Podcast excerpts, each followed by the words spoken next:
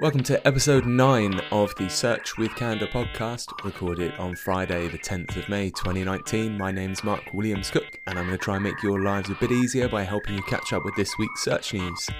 This week we had the Google I O Developer Conference and some other announcements from Google, so I'm going to talk about some new features coming to Google Search and what you should know about them and what they mean. There's also been some technical changes to Googlebot, which Google's announced. Um, about how Google can handle JavaScript, and I'll go through both a technical and non-technical explanation of what's going on there. And it wouldn't be a Search with Canada podcast if I didn't somehow mention schema. Google's added support for some new types of schema, which look like they're going to be really helpful.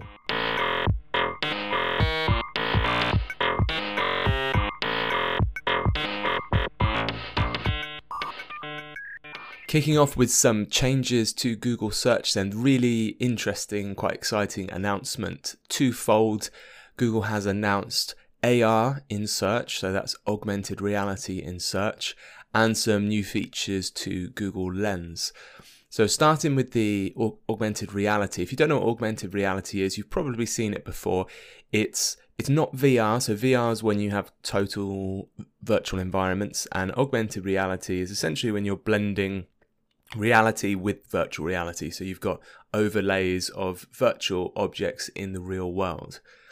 So Google's announcement uh, reads uh, reads like this, saying, with new A R features in Search rolling out later this month, you can view and interact with three D objects right from Search and place them directly into your own space, giving you a sense of scale and detail. For example, it's one thing to read that a great white shark can be eighteen feet long, it's another to see it up close in relation to things around you. So when you search for select animals, you'll get an option right in the knowledge panel to view them in three D and augmented reality. There's a link in the show notes which will have an image of what Google's explaining here, which is basically a great white shark in someone's room.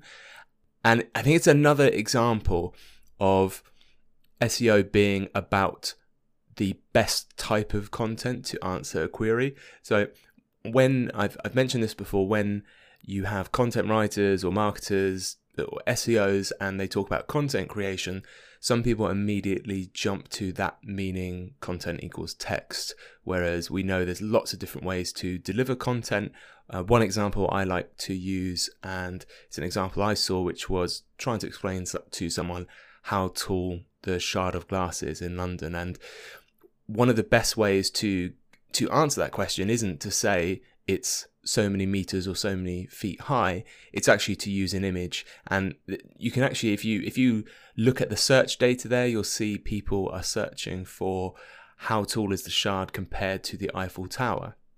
So this says to me that maybe the best way to answer that question is actually with an image comparing how tall the Shard is compared to the Eiffel Tower or Empire State Building or Berlin T V Tower or something the user's familiar of. That instantly answers the question for them in a in a way that they can understand. Whereas if you say it's X number of meters tall, that might be quite hard for someone to imagine. So this this A R, I think, is another really rich way for Google to answer the question in the best, richest possible medium. And there's lots of potential uses, I think, for this. They've they've given another example in in their blog post, which I'll link to in the show notes, which is just if someone's doing some research uh, on human anatomy and they've they've been given a three D model of the of an arm and how the joints work in three D over their desk that they're viewing they're viewing blended into a search result. So there's lots of commercial applications for this. We've seen it happen in some examples with dedicated apps in fashion, in in hairstyling, where you've been able to look at yourself and you've been able to see what it would look like if you had a pair of a different pair of trainers on your feet or if you had a different haircut.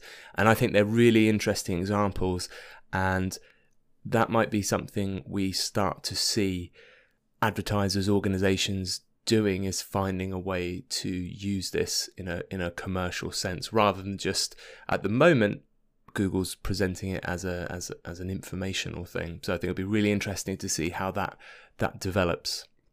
Um, the other announcement is around Google Lens. If you haven't, if you don't know what Google Lens is, or you haven't tried it, I would recommend. You can get it through the Google app. So if you've got uh, if you've got an Android, it will kind of be baked in there. If you've got something like an iPhone, you can download the Google app, and part of that is Google Lens. So Google Lens was, I think it was announced in twenty seventeen originally.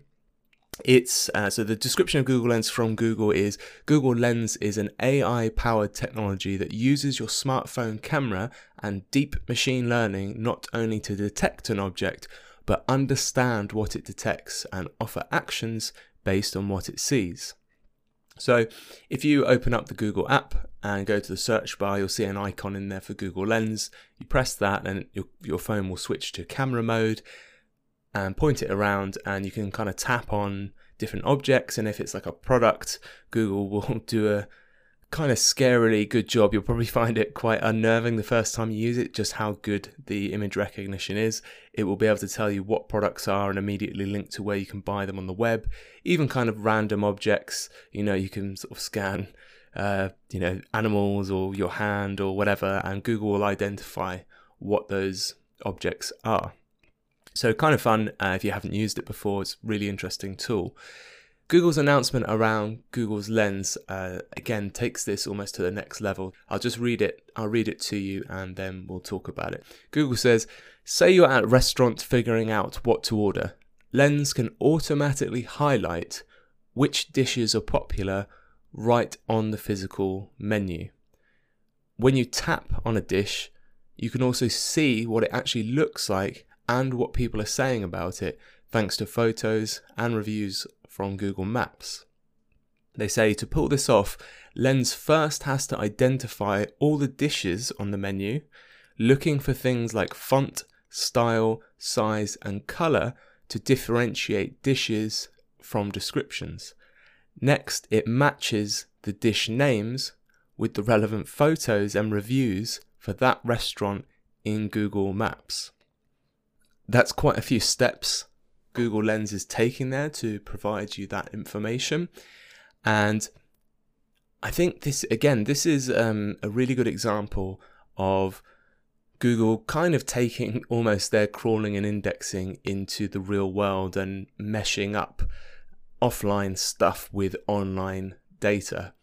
And this is really opening up, I think, this world where we've got an even, even greater than we have now increased access, flow of information. So your digital footprint as an organization is going to be more important than ever. People want to find out about, you know, what's on your menu and what people think about it. No longer do they have to, you know, look at P D Fs of menus online and then try and find a review site where someone's been and ate, eaten at your restaurant and left a review. They can tap into that information directly and do it from Google's databases. So it's it's changing this paradigm of you doing a search, having a list of pages, and then you finding the right web page for you. The information's being stored directly from Google and then being delivered and, and essentially leapfrogging over the whole the whole website thing. That's gonna, again, force people to start caretaking Uh, their online presence a bit more outside of their outside of their website.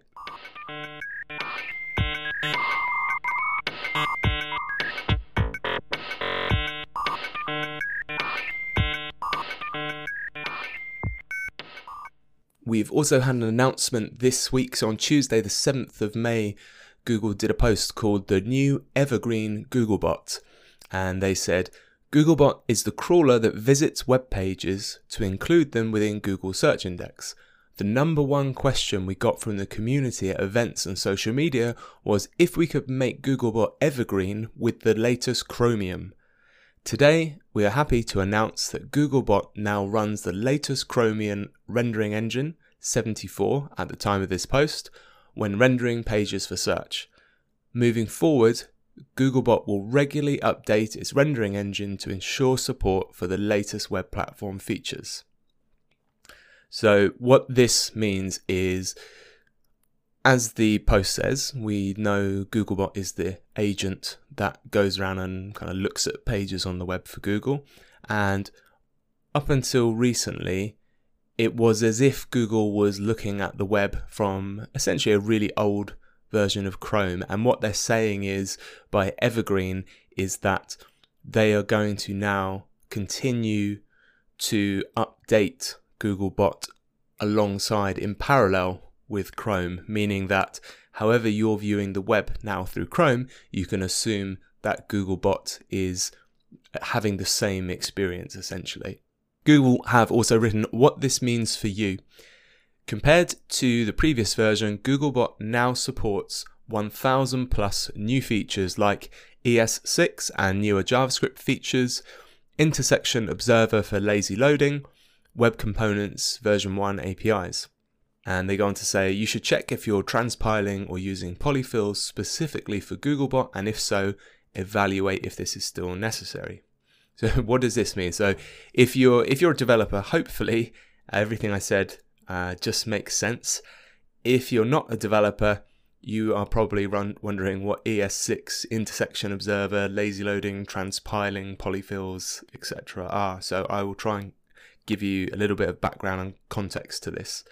Um, it's good news, uh, but it doesn't actually fix a lot of the main problems we encounter with JavaScript, with S E O.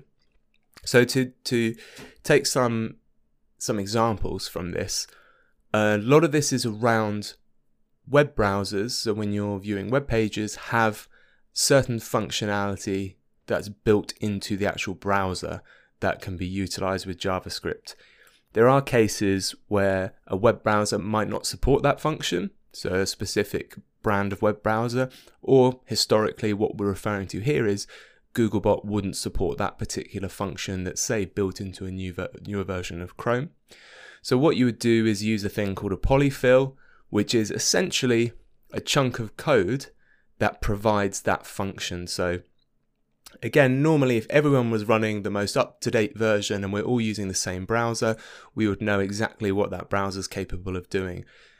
There are instances such as Googlebot when it was running old versions of Chrome or, you know, Internet Explorer, so people using Internet Explorer, that sometimes the browser isn't supporting the function the developer wants it to do. So they use a thing called a polyfill, which is essentially this chunk of code that will provide that functionality because it's not built into the browser.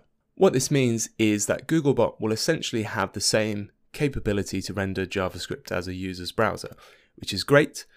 Doesn't mean we're in a world where we don't have to worry about JavaScript and S E O. No, not at all, uh, unfortunately not.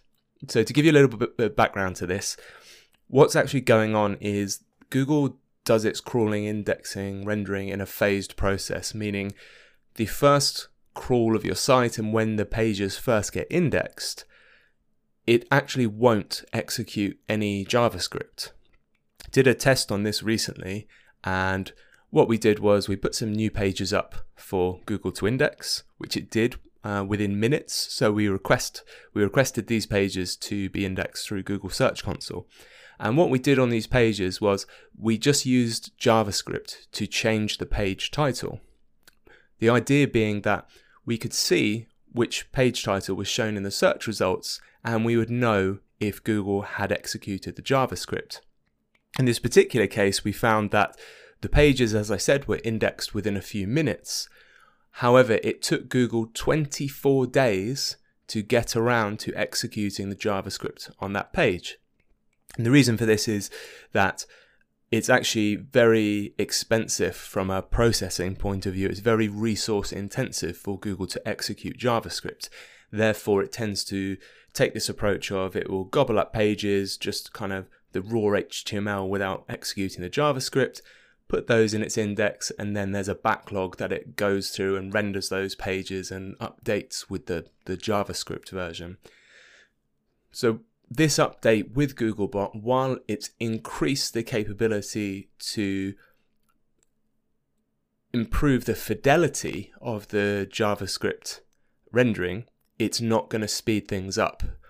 This means if you still have a site that is reliant on JavaScript. So uh, Wix websites are a good example. You have to have JavaScript for them to get to show you anything.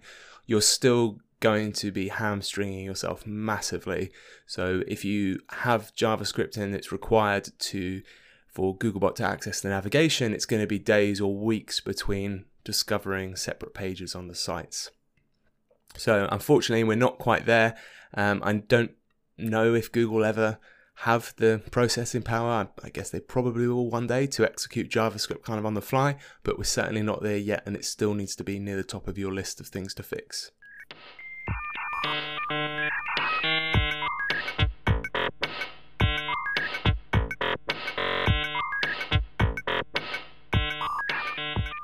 Okay, we're back onto schema. As we know, structured data being apparently one of my favorite subjects. Uh, this Wednesday on the eighth of May, Google announced support for two new types of structured data, F A Q and how-to, on Google Search and Google Assistant, including new reports in Search Console to monitor how your site is performing with those. They've given a really nice example for how to tie a tie, so an example of their the how-to structured data and what it will look like in the search result. So you can see um, in the show notes, we've got an image here that's constituting a few individual cards which have images of each step and they're numbered, and you can kind of swipe between them. And we've got another example of how to tile a kitchen backsplash, which has got kind of the regular rich snippet that starts with the instructions, but then we've got uh, the extra details of how many steps it is. So it says five steps, the duration, three days, and we've got concertinas we can click on to see the tools and materials we need, and then one is prepare the surface, two is plan your layout, three is prepare and apply your mortar. So these are gonna these concertina boxes you can click on to, to get more detail. What's really interesting here is Google goes on to say, as shown in the Google Home Hub example, the Assistant provides a conversational, hands-free experience that can help users complete a task. This is an incredibly lightweight way for web developers to expand their content to the Assistant. So using this schema is essentially giving Google the granularity and quality of detail it needs to be confident enough that it understands this is the question I'm ask, answering, these are how the steps break down, and it can then be delivered through the Google Assistant in a way that you can ask it for for one step at a time. So again, it's it's opening up your data to be accessed through another medium instead of just your web page. Google have also got Um, details on their F A Q on Search and Google Assistant, saying an F A Q page provides a list of frequently asked questions and answers on a particular topic. For example, an F A Q page on an e-commerce website might provide answers on shipping destinations, purchase options, return policies, and refund processes. By using F A Q page structured data, you can make your content eligible to display these questions and answers to display directly on Google Search and the Assistant, helping users to quickly find answers to frequently asked questions. And then they link you off to the developer documentation. This is another another step for webmasters, business owners. It's, it's more effort, it's another thing to add. And it's another step away Google's taking from their search and click model of you do a search, you look through the results, and then you try and find a, a page that's useful to you. You've probably heard the term S E O is A E O now, so that's search engine optimization is answers engine optimization. So there are people saying search engine optimization is almost over, and now what we're really doing is answers engine optimization. So we're trying to help Google directly answer people. There's a whole other debate you can have about how this affects publishers and businesses, in that, you know, Google are kind of scraping their information, their content, their data, circumnavigating their websites and profiting from it. But the fact is that this will be the path of least resistance for users. So that, in my experience that I've seen historically, tends to become the the dominant default behavior. They will do what's easiest for them. They'll do the least expensive thing to get the information they need. Something we tell a lot of our clients is that, well, all of them, is that they have to consider their website as never finished. And that's because technology moves on very quickly, user expectations move on very quickly, and there can be um, a good first adopter advantage for implementing things like this structured data to be the first person to provide answers to those questions, to be the default answer on these personal assistants, can be quite a powerful position to get yourself into. So definitely something we're going to be having discussions with our clients about, whether we can add this to their sites. I hope you've enjoyed this episode. I'll be back in a week on May the twentieth with the next one. And we've got the Google Marketing Live conference on the fourteenth of May, so I'm sure there'll be absolutely loads to talk about. You can find this episode's show notes at search dot with canada dot co dot uk. I'm Mark Williams-Cook, and I hope you have a great week.